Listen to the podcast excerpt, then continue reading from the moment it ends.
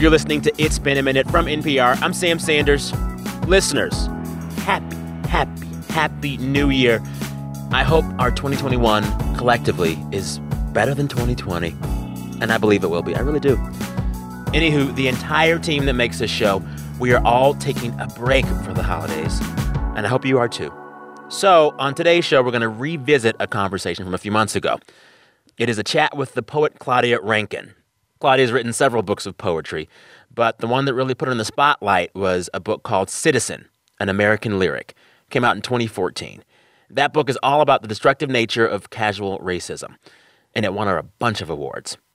Claudia Rankine returned with a new book in 2020. You probably saw it in a bunch of holiday gift guides. That book is called Just Us An American Conversation. In that book, Claudia does a thing a lot of us probably would never, ever want to do. She strikes up conversations about race with strangers. I'm really interested in what other people say to me, but I'm also really interested in why I say the things that I say. Because we are all socialized inside a system that was shaped with the tenets of white supremacy. Claudia says she actually found airports to be the sweet spot for making conversation. She'll tell you all about it. Let's get to that chat. For this one, Audie Cornish is hosting it. You know her as a co host of All Things Considered, but she's on the show this episode talking to Claudia Rankine. All right, enjoy. One of the things you do in the book is you are pursuing conversations with white men who you say, in general, um, you don't have a, a lot of um, interactions with, in a way, right? Can you help me understand that, especially to people who might Google you and say, I think she has a white husband. So, what does she mean by this? Well, I I have interactions with white men in terms of work, and I am married to a white man, but I don't have conversations, long conversations, exploring a subject without um, a destination, in a sense, with white men in general. And so the the task I gave myself was to to approach white men in the way that I might have a conversation with a white woman just because I'm sitting next to her, but really to push the moment so that these white men would talk to me about this idea of white male privilege. And so that was, you know, that was a, a task. And if I could move the conversation to that subject, I did. This is not an easy thing to do, it sounds like. And, and in the book, sometimes I feel your reluctance, like kind of getting up the nerve to do it. How did you think about approaching it? I mean, can you remember the first time trying to do this?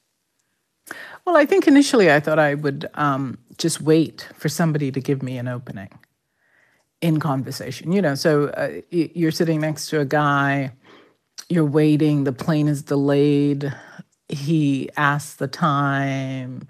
He asks what did the the the gate agent say? And then that leads to something else and leads to something else. And in one of the situations recounted in the book eventually he asked me what i did and i said i taught at yale and he said you know his son didn't get in on early decision. And and even then i wasn't willing to say let's talk about white male privilege but then when he said his son didn't get in um, because his son's friend, who was a person of color, got in, then I thought, okay, he is in my wheelhouse. Mm-hmm. and, and we can start this conversation. I want to ask about another one of these conversations um, that starts in an airport. One that starts, you describe as having the ease of kicking a ball around on a fall afternoon, which is a, a lovely image. Um, this is on page 49, and I was wondering if you can read it to us. Mm-hmm. It begins, uh, Eventually, he told me. Okay. Eventually, he told me he had been working on diversity inside his company. We still have a long way to go, he said. Then he repeated himself. We still have a long way to go, adding, I don't see color. This is a statement for well meaning white people whose privilege and blind desire catapult them into a time when little black children and little white children are judged not by the color of their skin, but by the content of their character. The phrase, I don't see color, pulled an emergency brake in my brain. Would he be bringing up diversity if he didn't see color? I wondered. Will you tell your wife you had a nice talk with a woman or a black woman? Help. All I could think to say was, Ain't I a black woman? I asked the question slowly, as if testing the air quality. Did he get the riff on Sojourner Truth? Or did he think the ungrammatical construction was a sign of blackness? Or did he think I was mocking white people's understanding of black intelligence? Aren't you a white man? I then asked. Can't you see that? Because if you can't see race, you can't see racism. I repeated that sentence, which I had read not long before in Robin DiAngelo's White Fragility. I get it, he said.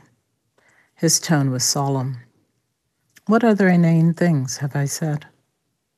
Only that, I responded.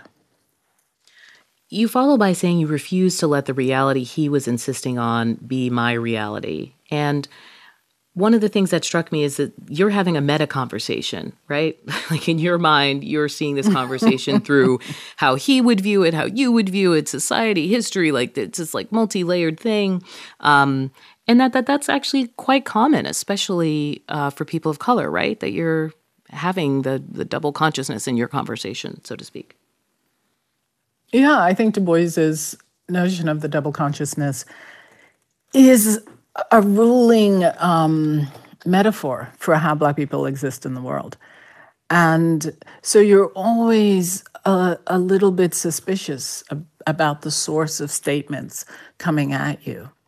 And, and it's sort of being um, um, sort of sifted through all of history and snagging on moments.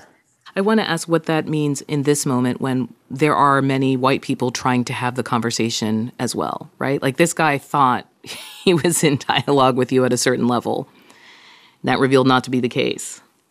Well, I think he was in dialogue with me um, at some level. And all I was doing was saying, look, what you are thinking is not what I'm thinking. And I'm going to show you. I'm going to tell you that. and, and then we see where we go from there.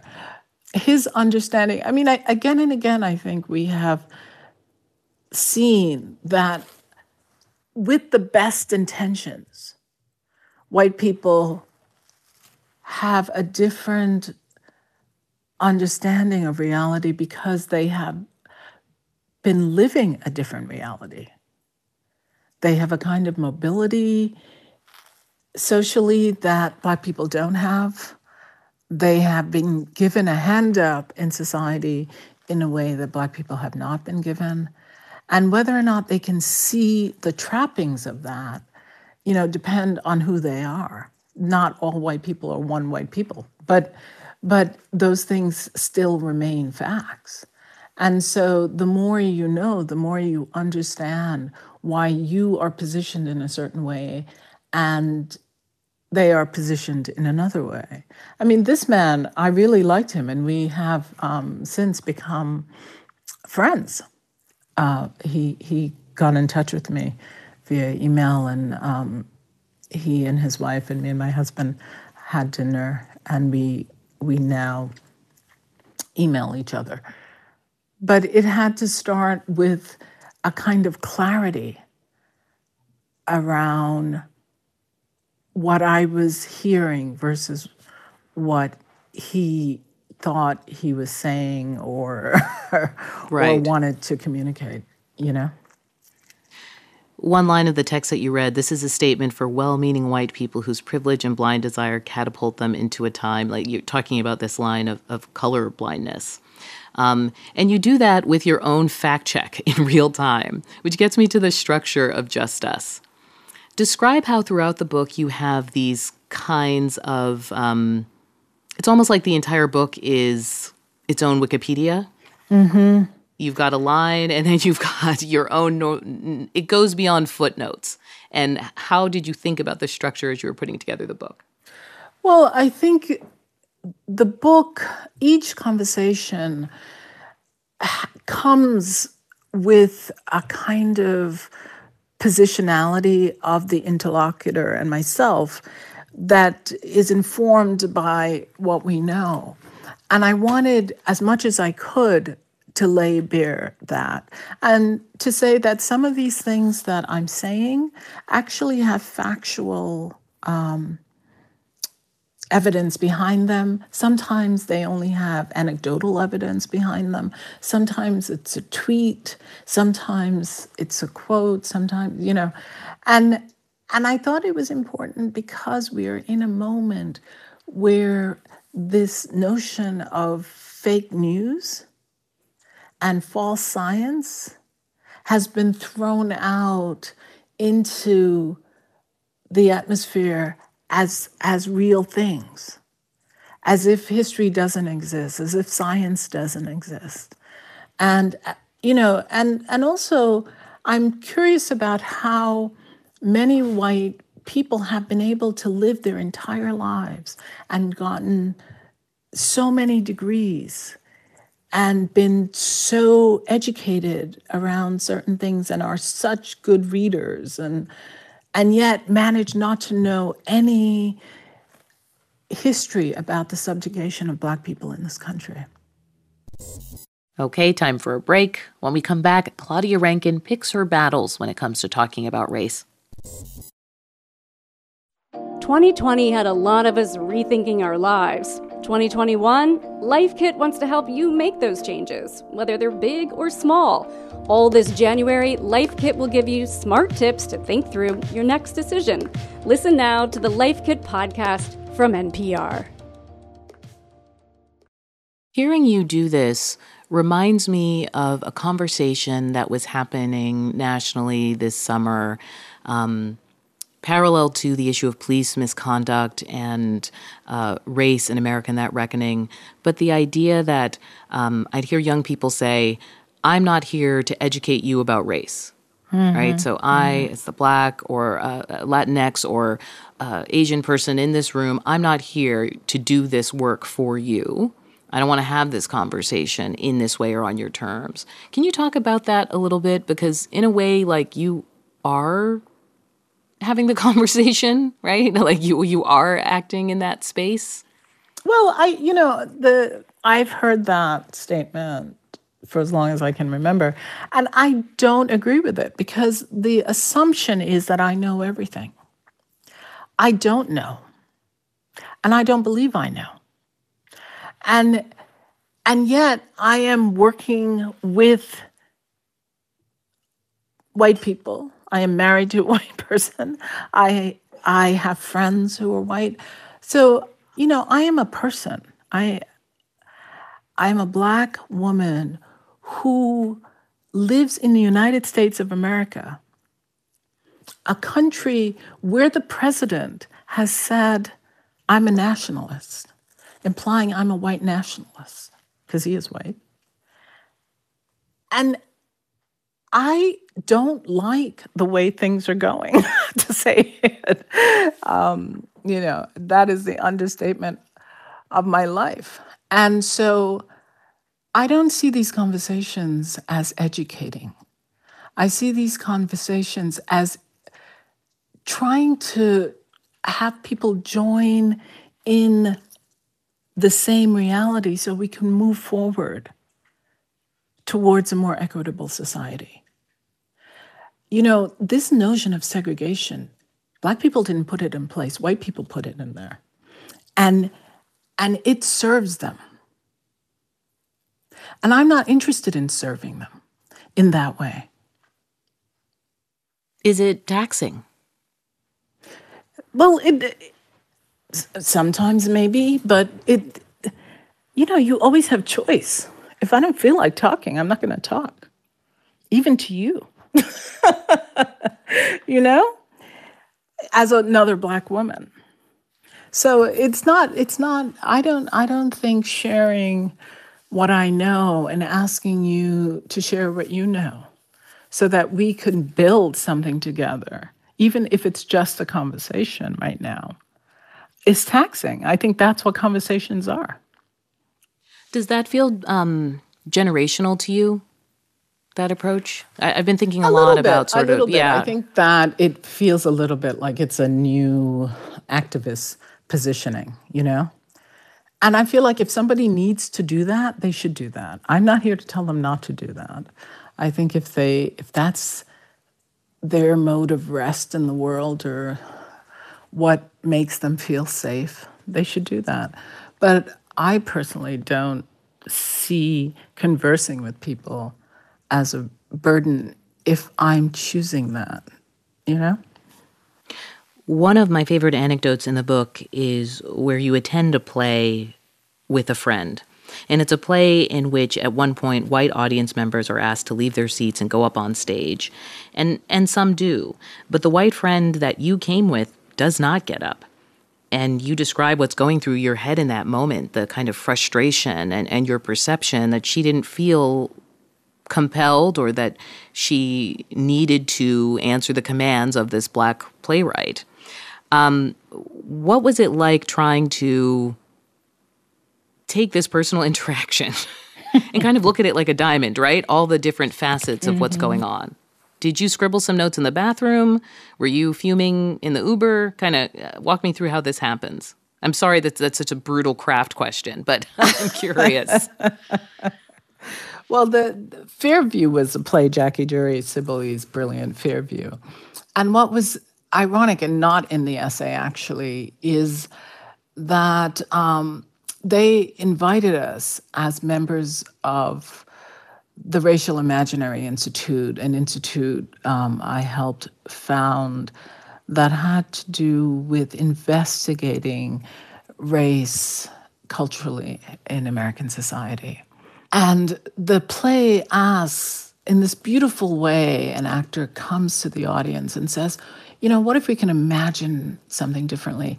What if um, we could give the space to Black people, the space of the the um, audience to Black people f- for a minute? You know, like we can uh, make something happen here that doesn't happen in the real world, and it and in order to make it happen, all you have to do if you're white is get up and go to the the stage and when my friend, who is also a member of the Racial Imaginary Institute, just sat there. Right. So, in short term, woke. right? This yes, is your exactly. woke friend that you took to this performance. So you're like, okay, the one thing you're probably going to do is get up, and then and then she doesn't, and um, and I I I truly sat there to the point where I no longer could hear the play because I couldn't believe this. I, I, just thought, what are you doing? But I couldn't say, you know, but we were in the play. The actress was talking, people were going up, and and I I, I, I had such a physical reaction that it stayed with me for, for weeks. When the play ended and we everyone rose to exit, I turned to her and I said, you know, I didn't know you were black. And she, to which she answered nothing. And, and then we left quickly because it was pouring rain and we ran to the car and we drove back to Connecticut. And, and also, that was a little bit of a mic drop by you. I mean, yeah. just being honest here. You didn't say, How'd you like the play? well, I mean, it's sad. they asked you know, black people stay here. She stayed there, so I'm assuming.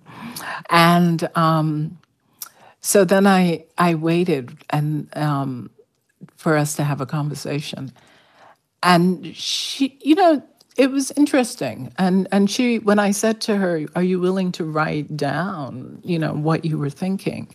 Because I sent her the essay, and she said, "You know, this this is what I said, what I did, but not what I was thinking."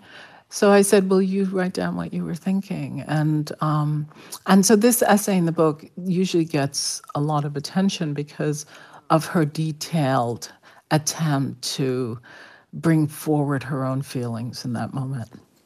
I'm, I'm going to read a, a, section of that. Um, it, it begins I didn't think I was black at the end of the day, but I was all over the place. So sick of white people, so identified with those who feel watched, the black people in the play, so in awe of the play, shaky.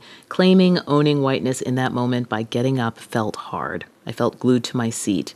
I'm sure there's a lot more to say, think, analyze about all of this, but that's the phenomenological truth of it. And then a word I can't say because um, FCC rules. she says and otherwise.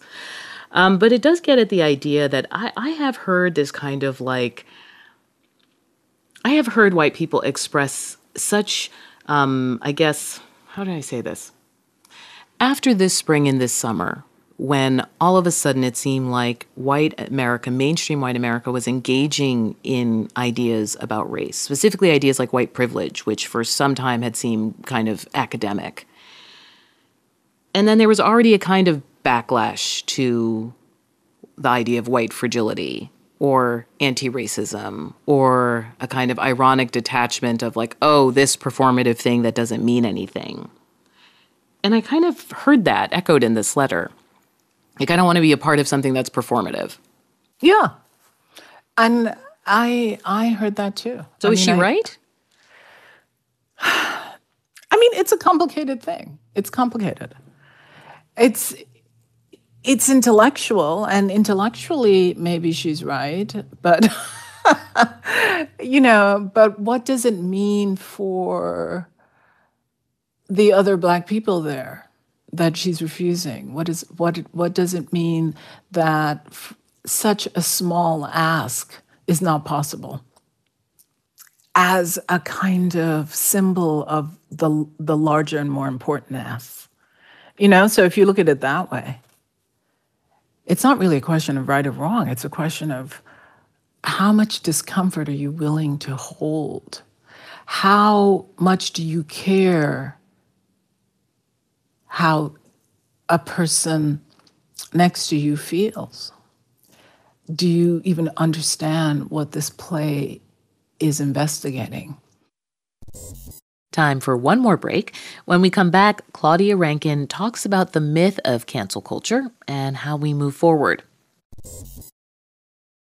At Planet Money, we are also grappling with what's going on in the world. We just don't know, and, and you're still going to have to decide. So we call up economists like Emily Oster. It's like we're fighting the pandemic by having a bake sale or something. exactly. I mean, all due respect to bake sales. Exactly. Listen and subscribe to Planet Money from NPR. I can still hear the emotion in your voice. And may I ask, how how did this relationship survive? How did it survive? Yeah, because there's a lot of people right now who are going to hear this and think, I tried to have a similar conversation or I had a moment like that. And it just felt like it was opening up something that I could not put back. Well, that's the thing. It did open something that could not put back, but something that can be held. And um, and I appreciate this friend because you know we have had similar um, disagreements or conversations, and I think she allows me to see a kind of complexity that opens up my thinking in some ways. And here's an example. Amy Cooper, the woman who was asked by Christian Cooper to put her dog on the leash. And yes, this is the story, said, the New York birding story, people would call it. Yeah, the birding story and um, and then claimed that she was afraid after you know a performance of that deserved an Oscar when she called the police saying that she was being threatened.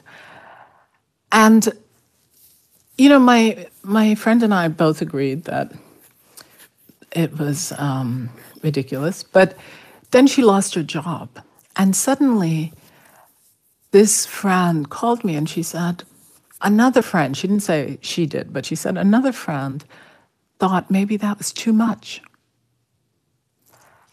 And I said, Too much? In what sense?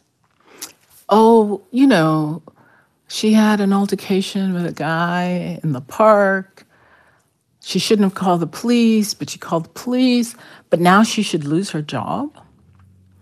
And I said, She called uh, the police, you know, within the same 24 hours that Floyd is killed by the police. So we can all see how the story could end. I mean, Amy Cooper should lose her job because if she thinks about Black people in this way, then how is it that she can go back to corporate America and behave in an equitable fashion? How is that possible? How can she represent her company in a way that says, when I come to her, I will get fair and equal treatment? That's the problem. And that's where you know, many white people won't go. Did you see that article recently that talked about the fact that um, newborns are three times more likely to die if they have a white physician? No, I did not. You didn't see that? At a certain point, my husband asked me to stop reading terrible stories during my COVID pregnancy um, because I was going to my doctor and talking about you know black maternal health statistics, and it was yeah, it was a uh, it cast a pall over my pregnancy in a way. Mm-hmm. There's this thing in the well, back of my mind that like, oh, my child is more more likely to die under a certain set of circumstances known as life. Exactly. You know, when people are talking about cancel culture, I think sure, it's going to be abused in some ways, in the same way that Me Too, sometimes it's not justified. But the real question is how did we get to a point in society where Me Too even had to form? Like the people who are so concerned with cancel culture, why weren't they concerned with the abuses being um, used against women, used against Native Americans, used against Black people, used against immigrants, used against undocumented. Why isn't that the thing that is bothering them? I think um, there's something you talk about towards the end of the book the too muchness of our present reality. I feel like as I'm following um, the stories about this issue in the country, we are witnessing the beginning of the backlash to what we've experienced this spring and summer of people talking about protests in cities um, as part of, from the Republican point of view, especially law and order, issues of law and order. Um, so, how does one go go forward, right? Like, how do you, as you say, hold on to something as the as the the tide is turning? Well, I think you have to know that when the protests happened, that the tide would turn. Of course, it's going to turn. The status quo is always what people are asking for. You know, the DA office, how do you think um, um, the Central Park jogger case ended up with five kids in jail when none of them were at the site of the rape and beating because of the status quo, because somebody like Linda Fairstein was able to convince policemen, jury box, and judge and jury and press that innocent people were guilty because they were Black and Hispanic. So this this move towards um, controlling protests or backlash that's the natural state of things in this country. And that is what has led us to where we are. And as long as we're afraid to push against it and afraid of the idea of backlash we're never going to address what's there. A, a friend who reads your book comments to you that there's no strategy here it seems like you were probably heading off um, this line of questioning as well by interviewers like me. Why is there no strategy here? I'm not interested in telling people what to do. I'm not offering a prescription. Just Us is a book that says, look at this. Let's see what it means to be in conversation. Let's see what it means to um, try and apprehend the same reality. You know, when you see um, a man put his knee on another man's neck until he dies and has to call out for his mother, what is behind that? What, it, what allows us both to be able to hold that as part of America? Thanks again to poet Claudia Rankine. And of course, forever thanks to my friend and colleague, Audie Cornish. Claudia Rankine's latest book is called Just Us An American Conversation. This episode of It's Been a Minute was produced by Andrea Gutierrez and edited by Jordana Hochman. Engineering help came from Vincent Acavino. And also, special thanks to Justine Kenin and Art Silverman from NPR's All Things Considered. All right, listeners, stay safe, take care, have a great new year.